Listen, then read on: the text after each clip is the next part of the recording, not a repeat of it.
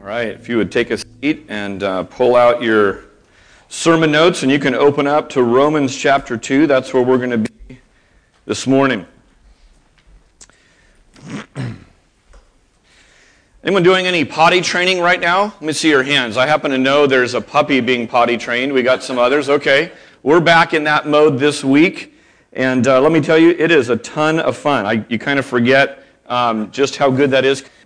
So Thursday, just an exceedingly long day, one of those days at work. I came home and uh, walked in the house and immediately uh, began helping a first grader with some homework. So I'm sitting at the counter working through some kind of homework or other, and I couldn't see the rest of the body, but I saw my two-year-old there with sort of that strained look on his face. And uh, it's not in my you know mode yet that we're back in potty training mode, so I'm kind of looking at Tate, going, "Are you okay, buddy?" And he's got that, you know, strained look happening. And I walk around the corner to see him, you know, pantsless, and um, and there he is doing doing his business. And he reached around and showed me what he had just made, you know. And um, for you first-time parents or non-yet parents, let me just tell you: here's the ideal response when you're potty training. Okay, great job. Now move six feet over and sit on this little plastic chair. That's where we do this, and real celebration. That's the ideal. Okay? Here's me. Whoa! Tate's pooping! And at this, I kid you not, it scared a little bit more out of the little guy and landed on my daughter Riley's uh, school paper. Um, so we did, we did get him over sitting on the little chair. Um, and, and as I go to return to do homework, my wife is in tears trying to tell me something, and I can't get what she's making out. And then she says this The dog just ate the poop off the homework. So, um, so this is my Thursday night. So, uh, yeah, if I'm ever smiling extra big on my daughter is discovering some of this, by the way, right now. Mom took a picture of the paper so it's saved, but you can imagine the excuse to the teacher. My dog didn't eat the homework, but kind of close, and you don't want to know the rest. Just trust me on this. This is growing up, right? And growing up is hard to do, and growing up is really funny, and growing up is kind of stinky, and growing up is challenging. And it's sort of all in this, you know, great big thing. And we all did this physically. Here's the truth. We need to grow up spiritually as well. So we have some spiritual babies in our midst at any given time. And I tell you, there's, there's, there's just this beautiful life-giving component to spiritual babies being born, just like there is physical babies being born. And spiritual babies need to grow up in Christ. Two key areas that a believer needs to, to grow up in as a baby, but then continue on, is in the area of knowledge and in the area of holiness. So, what we believe, what we think, changing our mind to conform to Christ, and then our behavior, how we act, what we do with that knowledge. And here's the beautiful thing of being found in Christ is that Christ begins to give us clarity in our thinking, does he not? I mean, that's part of the mark of progress as a Christian. You just think, man, no way. The fleshly me would have thought this way about this situation. Christ, thank you for giving me clarity where there once was fog in this. The second thing that, that, that Jesus does in our life is he begins to give us new passions. So we actually find ourselves, as we grow up in Christ, we actually find ourselves um, looking at things that, that used to be our pleasure as distasteful now. Now, that doesn't end this side of glory. We always wrestle with the flesh and wrestle with temptation. But that's a, that's a great thing to look back on and say, wow, that is so disgusting, and realize, wow, that was me. And but for the grace of God, I would still find that appealing. And God, you've come and changed my passions. You, you've actually given me a hunger for things that are good and that are eternal and that are from you. If you are new to the faith, let me just tell you two key responsibilities of every Christian duties of every Christian help you grow like nothing else. And they're as simple as this Bible reading and prayer. You think about that as a conversation. Bible reading is God talking to us, and prayer continues the conversation of us talking to God. I'm reading a book by John Stott called Basic Christianity. Why does a pastor need to read Basic Christianity? Man, it is so good for a guy who's lived this since he was 17 to go back and just be reminded of some basic fundamental truths. John Stott gives some really good advice in this book. He says this He says, as you're reading your Bible, when you go to pray, pray first about what you just read in the scriptures. And here's how he put it don't change the subject. So if you're reading that day and you're reading all about God and who he is and his character and what his will is and what his promises are, pray about those things first. Don't change the subject to your list of concerns this week. Savor who God is. Talk to him about that. Get to those other things, but don't change the subject. Conversely, if you're reading about you and, and the sin in your life, don't change the subject in prayer.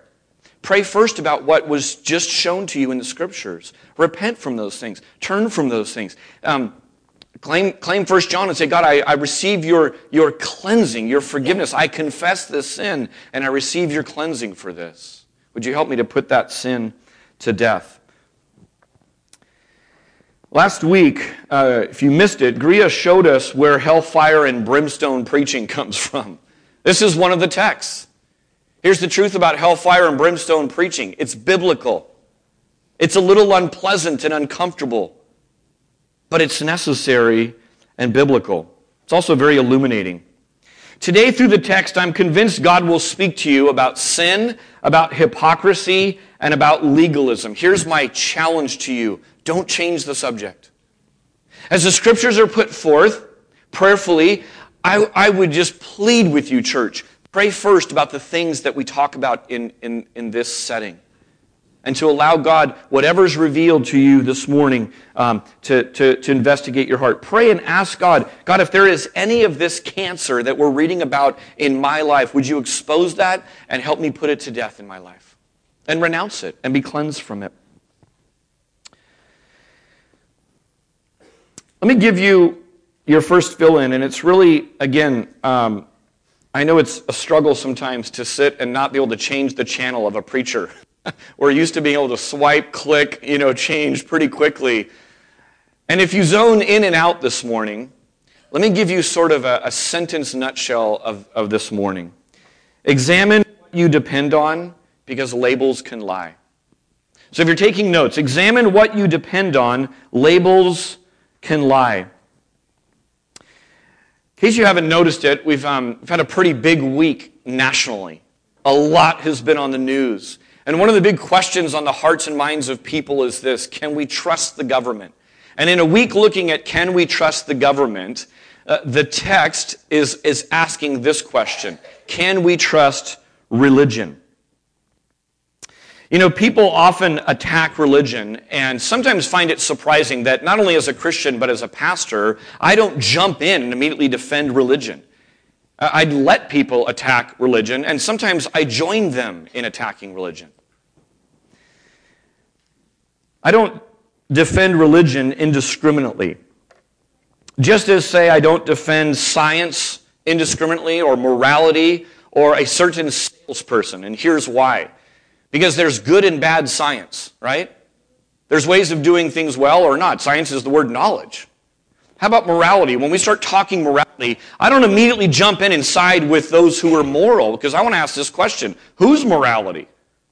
I wouldn't defend morality indiscriminately. And then just getting really practical, how about salespeople in general? I've never been a salesman. That's not my job. It's never been my job. But I wouldn't defend or attack indiscriminately that as an entire industry. Are they liars or are they truth tellers?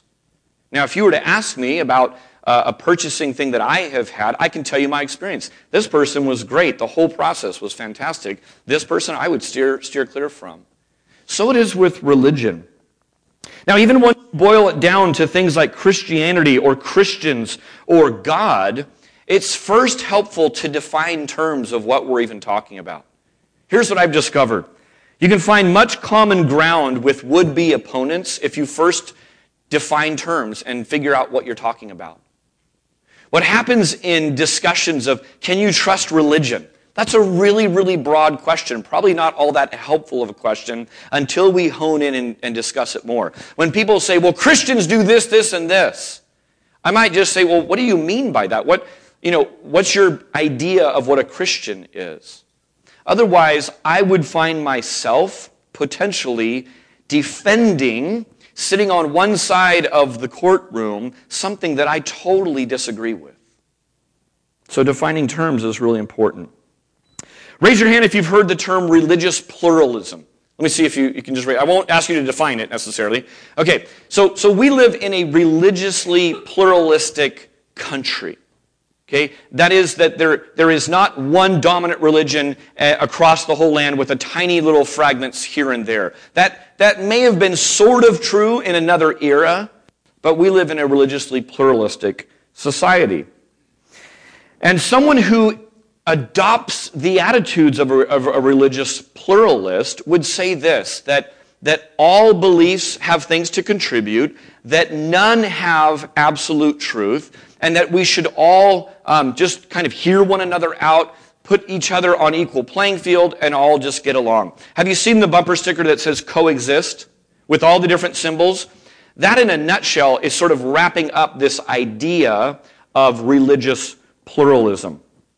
I bring that up because it's important, even as we say this question religion, can it be trusted? Let's figure out what we're talking about. University professors are teaching an old parable um, that I think is intended to sort of make sense of all of this. You've probably heard it. It's actually from a poem from way back when. But it's the idea of six blindfolded men who approach and reach out to discover only one part of an elephant. Have you heard this before? So the, the one comes and, and grabs the, the tail and says, What we're looking at here is a rope. Another man comes to the, to the side of the elephant and says, No, no, no, this is, this is a wall. And then someone else is touching the ear and says, What we have here is a fan. And someone else is touching the leg and say, This is a great tree. And someone else is touching the tusk of the elephant and says, What we have here is a spear. And finally, the sixth person says, No, this is a giant snake, because of course he's touching the trunk. Now, here's the moral of this story that I have heard applied to this. The moral is this that none of us can see all truth, that all of us only see a part of the truth. And so the conclusion coming out of that is this to see the whole truth, we must combine all of our perspectives. Have you heard this? mash them together, take what's good from each, and then we'll have a more robust picture. That's one conclusion. A second conclusion is this therefore, no one can know the truth because it's relative to the individual. Even if you haven't seen the elephant, are you tracking with hearing this idea? Okay? Now, there's a fundamental problem to all of this, and that is this. When you are told this parable, ask yourself and potentially the person telling you this question Where does the person telling the parable see himself in the illustration? I mean, isn't it true that to even tell the story, it is told from a perspective that claims to see the whole big picture? Right? To even be able to say, no, that, that person only has a part of the truth, they have to have the box top to the puzzle to understand what they're looking at. That's called objective truth. Here's a better moral to the story that objective reality, truth, in this case, an elephant, is in fact there. That really is an elephant that you're all touching and talking about. Another moral to the story that truth, in this case an elephant, is not relative to each individual. Otherwise, we wouldn't know the blind men were mistaken. So, to kind of say that a different way, you can't know someone is wrong unless you know someone is right. So, someone holding the rope who says, My way is more, is better than the person holding the spear, a person with objective truth who sees it all is able to say, Actually, you're both wrong. You only see a part of this. So, question to the professor is this Why do you think you have the blindfold off and are able to see objective truth when everyone else is only seeing a part?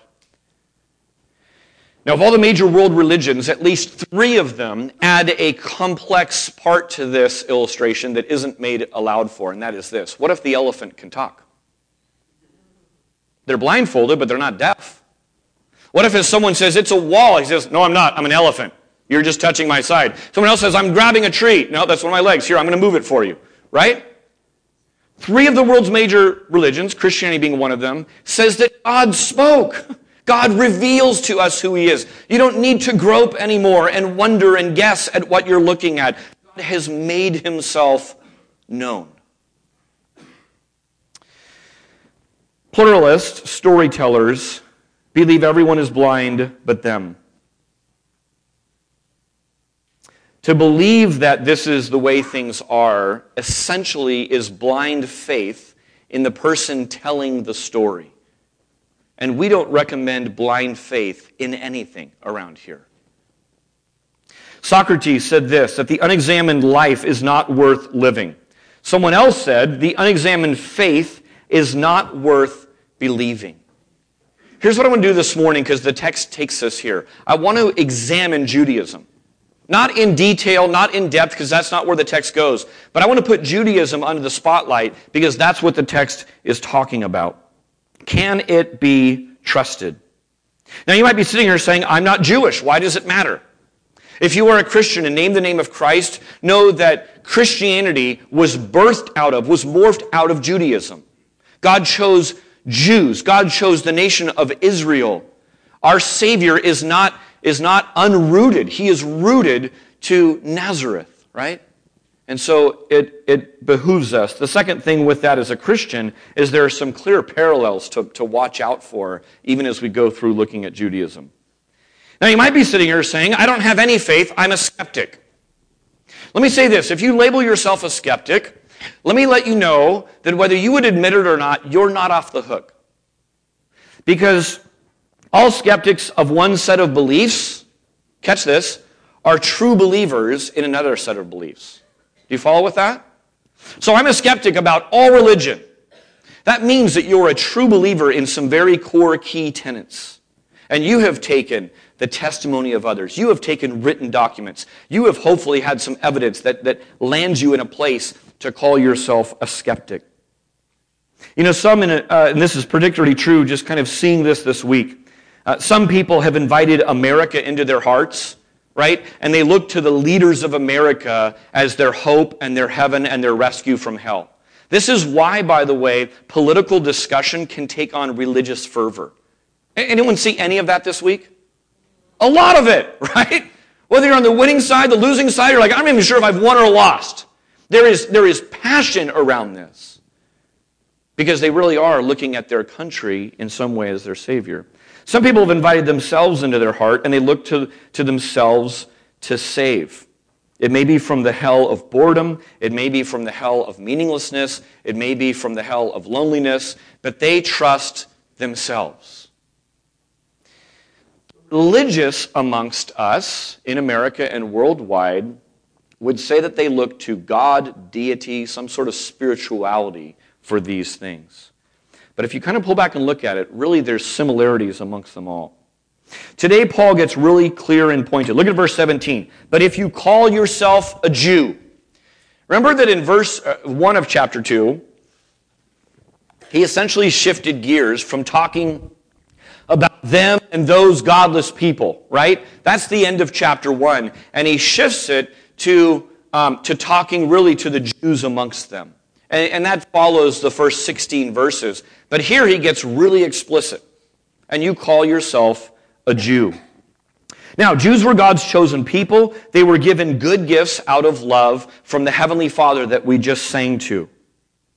But Jews were very self righteous, and Jews were under judgment.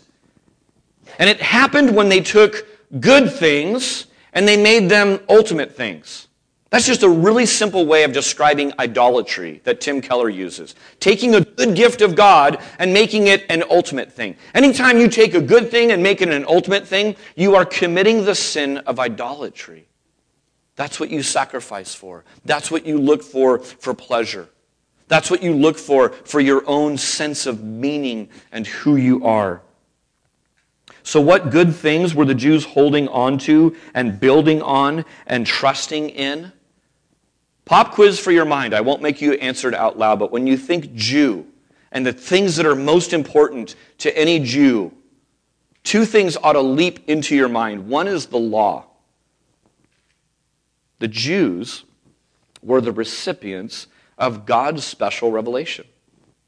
We just saw in Romans chapter 1, God is making his will known to all people, right? And through general revelation, the stars and the skies and created order and all these things, he is revealing himself. But to the Jews, his special possession, he gives them special revelation.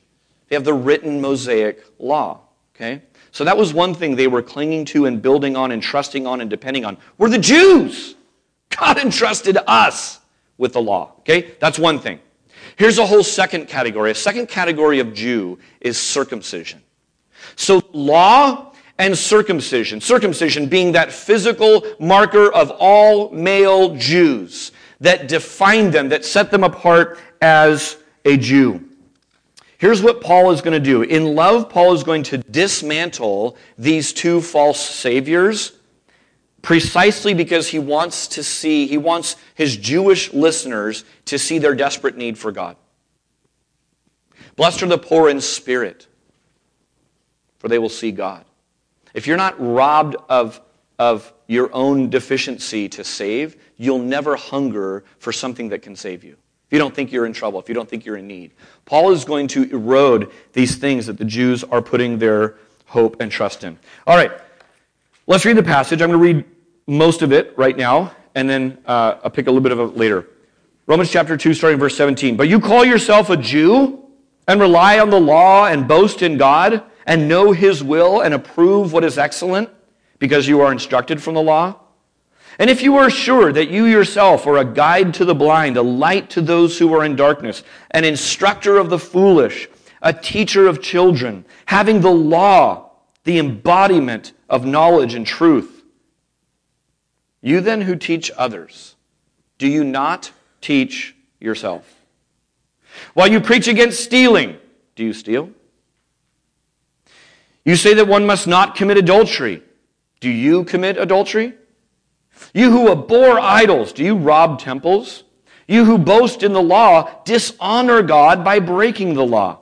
For as it is written, the name of God is blasphemed among the Gentiles because of you. Let me pause right there. Some ground we've already covered is this that it's not enough to know God's will, we must do it. Last week, I wrote this in bold notes, uh, bold handwriting on my notes, that the law exposes and has no power to save. So even if you don't subscribe to this moral code, you look at all the world's religions, there is some moral code. You say, Well, I'm a skeptic. Remember, I don't have any religion. You have a moral code. If, you're, if you've invited America in your heart and that's your deal, then you're a good law abiding citizen. That's your code. Here's what the law does it has no power to save, it has massive power to expose this one fact you are a lawbreaker. And even if you don't subscribe to the revealed revelation of God, that truth shuts the mouth of everyone. We're going to get to that in a few weeks that you're a lawbreaker. If you're a good law abiding citizen, you know you don't abide all the laws all the time, not even close. And if you've broken in one point, you've broken the law. You're a lawbreaker. So the law has power to expose, it has no power to save. Now, all these advantages that the Jews enjoyed were legitimate. The problem was this they missed the point.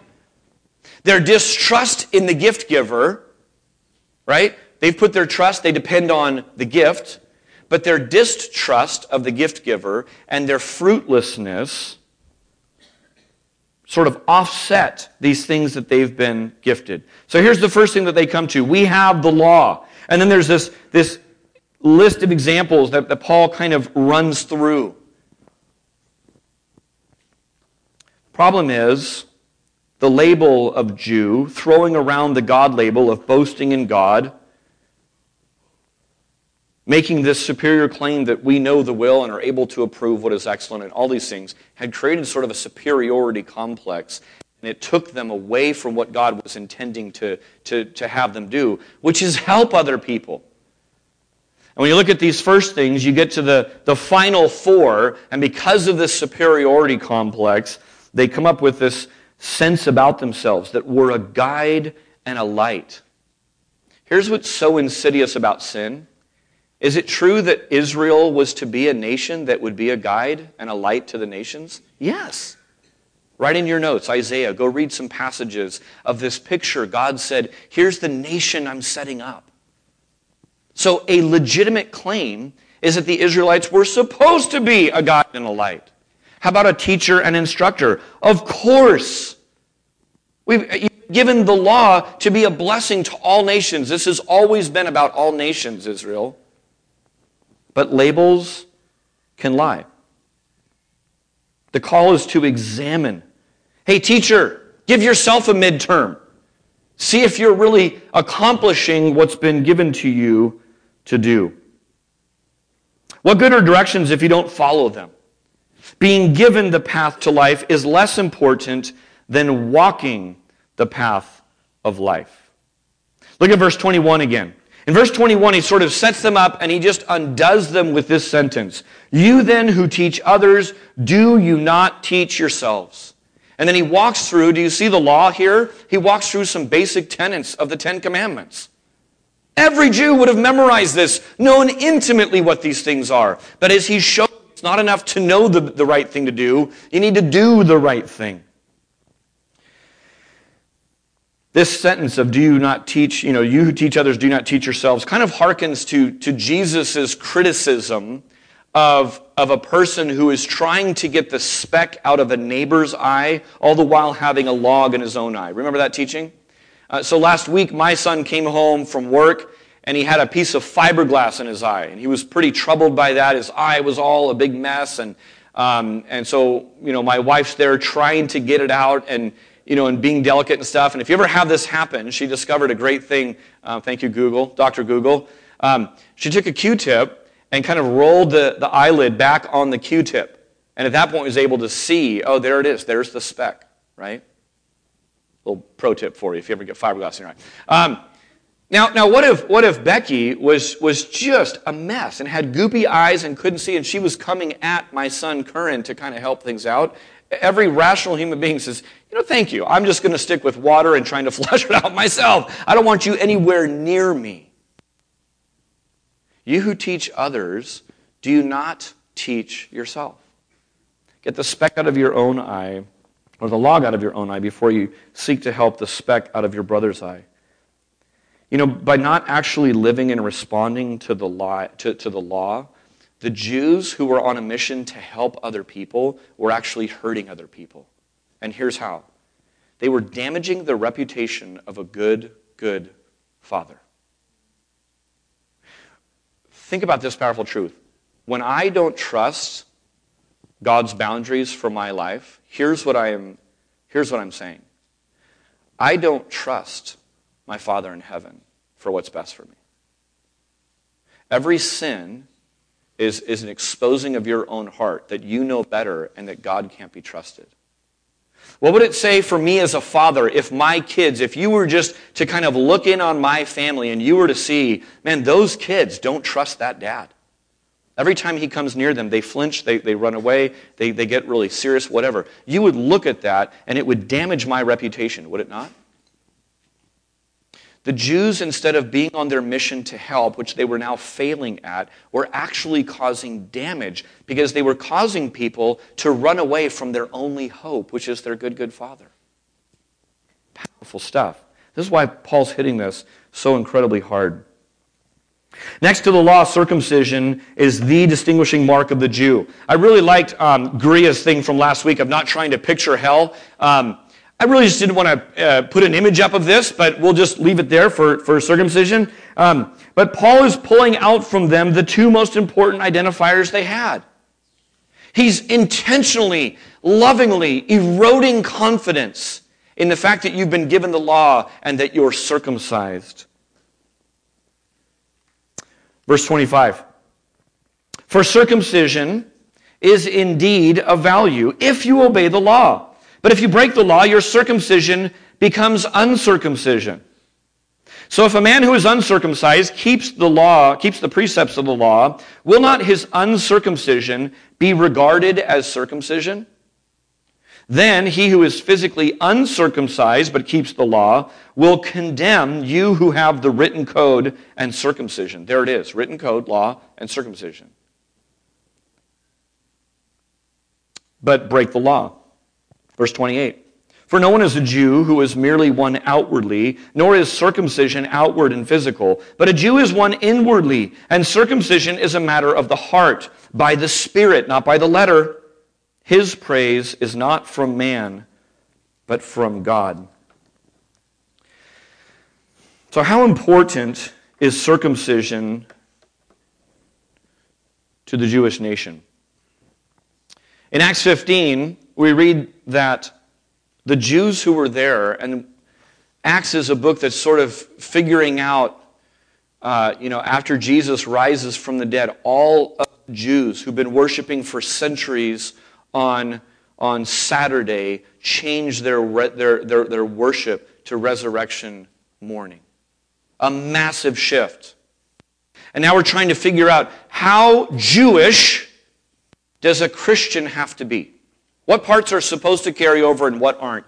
And here's what's said at the very start of Acts 15 that without circumcision, you cannot be saved. This is how ingrained this was to the baby early Christians. And of course, what happens is something that's called the Jerusalem Council. And at the Jerusalem Council, basically you have Paul and Barnabas and Peter and other church leaders making a decision to say, is that true or not true? Are we going to carry on circumcision to all the Gentiles that we meet? Or is that something that is supposed to be let go? And Peter stands up and he says, we are cleansed by faith. That's something that is old covenant. We are not carrying that on. We're cleansed by faith because there's no work that can help save. So, circumcision, you have to understand, is just deeply ingrained in the Jewish mindset and worldview. And what Paul's saying here is that circumcision has value, but is void if you're not obedient. The outward label, the marker, becomes meaningless. Imagine for a minute uh, that you have a, a bottle and it has the right medicine for whatever ailment you have, but it has no label. That's choice one. Choice two is a bottle that has the correct label of what you need for the medicine, but when you pop it open, there's lifesavers inside, right? You would always choose the one with the, the wrong, with, with the, with the non-label, right? Uh, because, because the contents are more important than the label. And in fact, mislabeling something does damage to someone because someone grabs that bottle and says, I'm covered. If I ever get sick, I know what I have. And you pop it open, there's lifesavers. There's now anger welled up in me because I was told a lie. This is why Paul is coming after the law, possession of the law, and circumcision so incredibly hard. Further, he kind of puts forth a Gentile without the physical mark of circumcision keeps the law. Doesn't that highlight the meaninglessness of your religious ritual and it becomes, in effect, uncircumcision? Now, what Paul's doing here, track with me, I know this is getting a little bit technical, but here's what Paul's doing he's setting up a mock person. He's not saying that someone does keep the law and shines light on that because no one can keep the law. The law doesn't have power to save. The law only has power to expose. But he's setting out this hypothetical picture of how that would condemn someone who has the mark of circumcision. Getting to the point of this, let me, let me tell you what the point is so you don't walk away confused. The point of hearing these things is not so get in shape and obey better, but rather repent and don't lean on your Jewish DNA or the rituals that you follow. Those are not trustworthy things to depend on. Matthew 12, 41, I think it's in your notes, just you can look at the reference later, but Jesus talking says this The men of Nineveh, the wicked, wicked people of Nineveh, will rise up at the judgment with this generation and condemn it. For they repented at the preaching of Jonah, and behold, something greater than Jonah is here. Do you see his point? Jesus, the Messiah, raised up from the Jews, preaching to the Jews who have the very oracles of God, they've been entrusted with that, they're not repenting. Jonah, far less than the eternal Son of God, Jesus, goes and preaches to the wicked people of Nineveh, and they repent. It's a, it's a very similar, similar parallel. Now, think about who's writing this. We know a lot about Paul because he wrote a bunch of the New Testament. And this is a guy who's had much experience with externals and misguided speaking for God. Some of you were here for our Galatians series.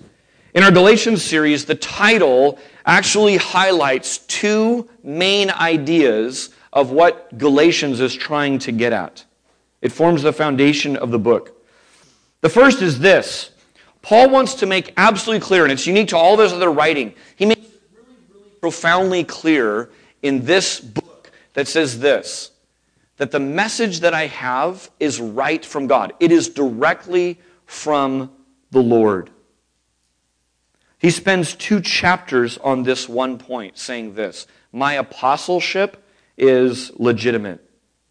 Listen to me, I'm a firsthand witness. The revelation came to me. I went from zealously persecuting this faith of the Christians to proclaiming the faith of the Christians. Here it is in summary Galatians 1 1. Paul, an apostle, not from men through man, but through Jesus Christ and God the Father, who raised him from the dead, and all the brothers who are with me to the churches of Galatia. Now, an apostle is someone who is sent on a mission, on a task. And Paul had been an apostle from men. He had been given authority to go and work against Christians, right? And now he's changed that and he's from God. Paul was good at quoting this. He was good at quoting his resume.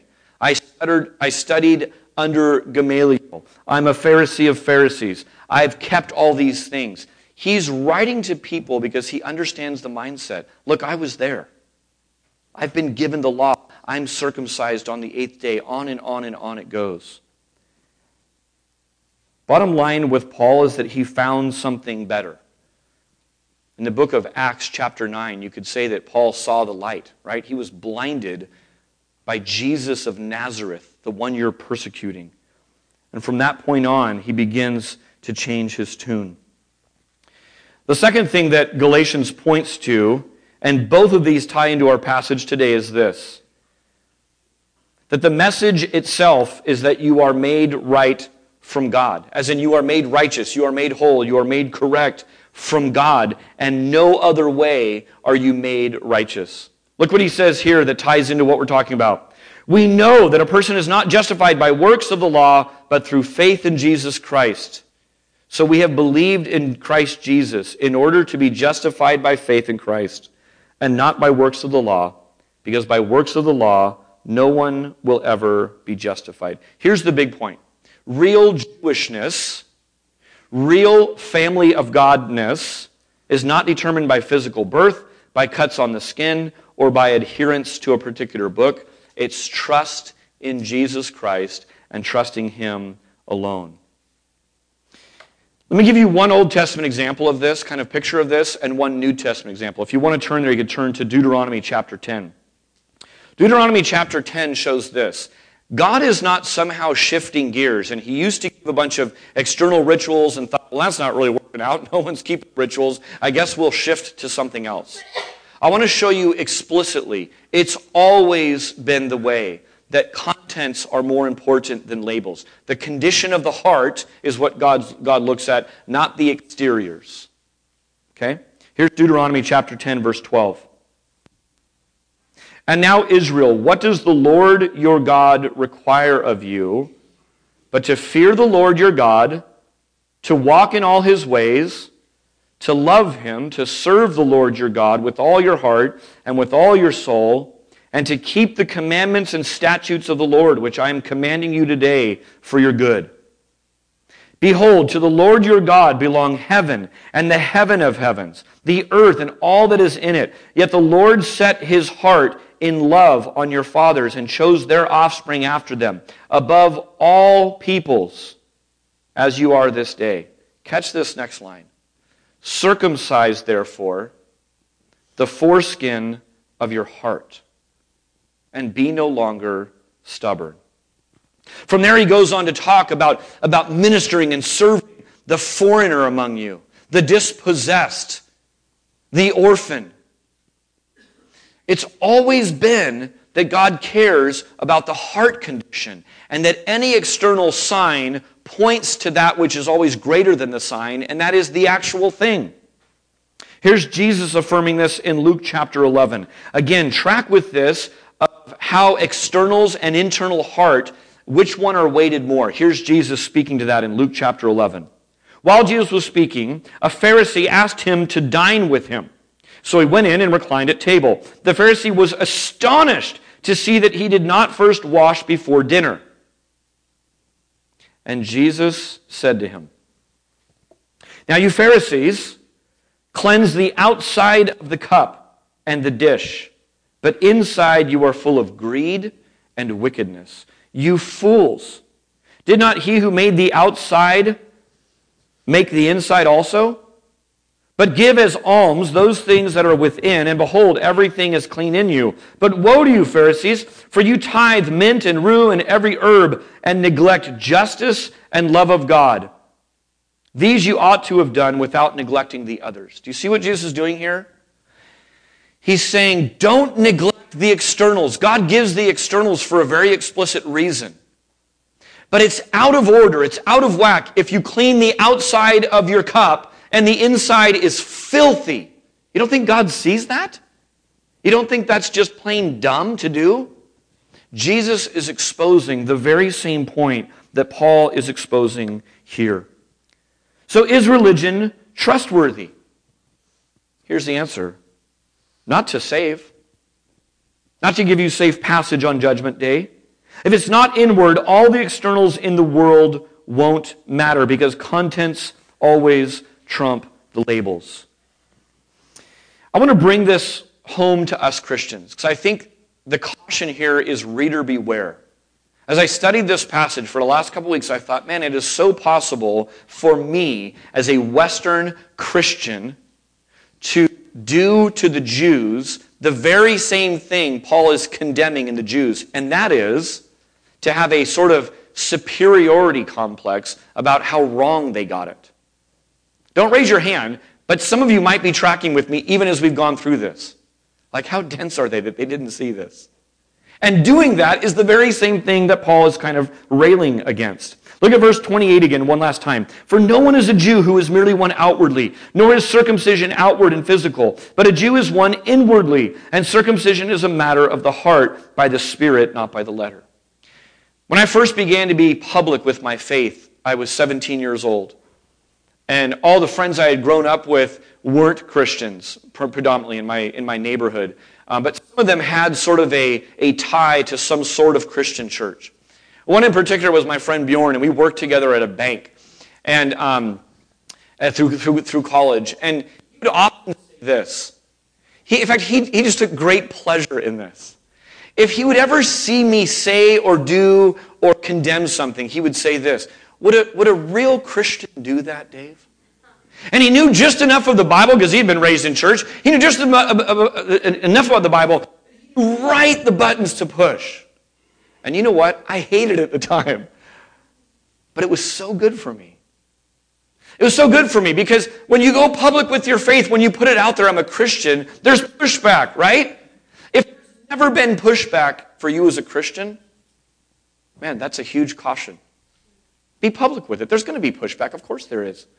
And there were so many times when my friend was used as an instrument of God because I would say, mm, no, no, a Christian wouldn't do that. And that was wrong. I shouldn't have said that.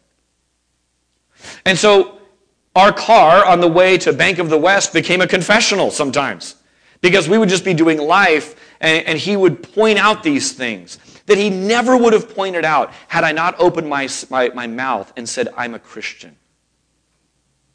Remember what we started with this morning? You call yourself a Jew? You call yourself a Christian? Let me do this. There's a passage at the end of Revelation that our family read not long ago that says, um, cursed, cursed be anyone who adds or takes away to the, to, the, to the words found in this book. I am not trying to change Scripture here, okay? But here's what I want to do I want to read this text and bring it into how a Jewish mindset might have heard it so it lands on us maybe a little bit more heavy. Here we go. But if you call yourself a Christian and rely on the Bible and evangelize and know His will and approve what is excellent because you are instructed from the Bible, and if you are sure that you yourself are a guide to the blind, a light to those who are in darkness, a BSF leader, and a community group leader, then you who teach others, do you not teach yourself? For baptism is indeed of value if you obey the law. But if you break the law, your baptism becomes unbaptism. Do you see the danger, Christian, that there are parallels that we have to guard against?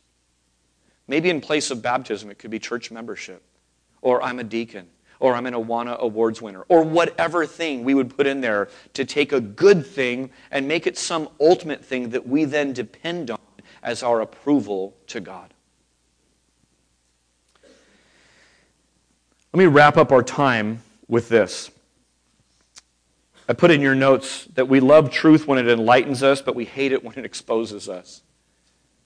If there's some truth from the text that is exposing something in you that isn't all that pleasant, don't change the subject with God.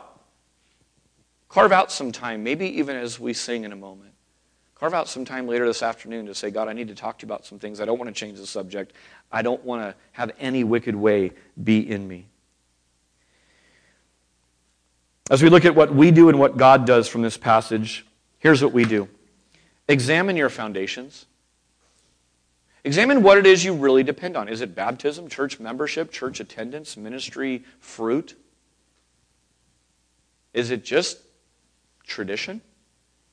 Gosh, my family's always been Christians. We're to have a sober judgment of ourselves.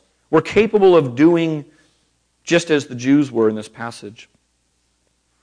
Along with that is just to simply live the life.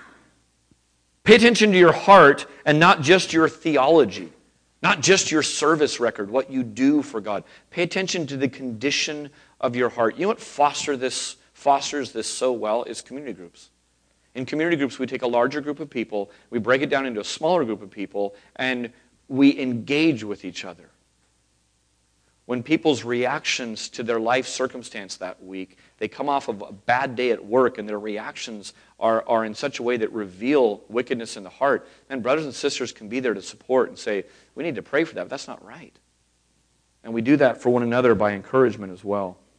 Secondly, is to seek and savor your approval from God and not from man.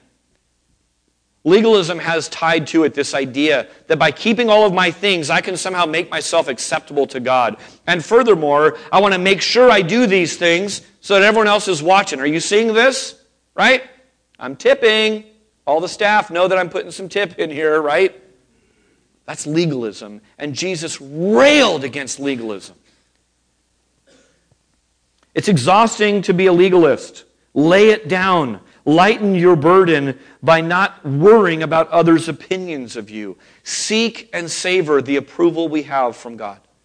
There are so many songs that we sing that lighten my load every single week, saying, God, you're crazy about me. Whether I've had a good week or a terrible week, in my assessment, that hasn't changed my status as being your son this morning. What does God do? God sees clearly. He's not fooled by lip service, by outward markings, or anything. Remember Jesus when he's there with his disciples and two people come in to give at the church? And the one gives a large sum, seemingly, and the, the widow's mite, right? She comes and gives just a tiny portion, but it happened to be just a massive sacrificial gift. And Jesus takes that opportunity to turn and basically say, Look, don't, don't be impressed by these external things. That woman right there, of everything we've seen today, she's given more than anyone. God sees the heart. God sees what's going on in our heart. Let that be enough. Finally, is that God saves utterly. Isn't it gloriously awesome to know that we don't help? Some of you are incredibly disorganized people. If your salvation mattered that you like followed the rules to a T in the right order, man, you would be hosed at the very beginning. God doesn't need our help to save. That is amazing news. Let me have the band come on up right now. As we sing this song, make it a prayer. And as you pray, don't change the subject.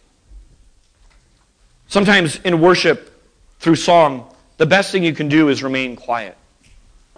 Sometimes letting the words wash over you is an important discipline. Let me pray. God, thank you so much for just even complex passages that seem to speak just to a first century Jewish audience that stirs our own conscience, Jewish or not, religious or not. God, I pray for all of us in this room that we would be seekers of truth, that we would have the guts to look at things as they really are. God, that we would examine what it is we believe. We could say we believe in the right things and not even have it be examined, and so it's, it's building on sand. God, thank you for teaching us, for loving us, and being patient.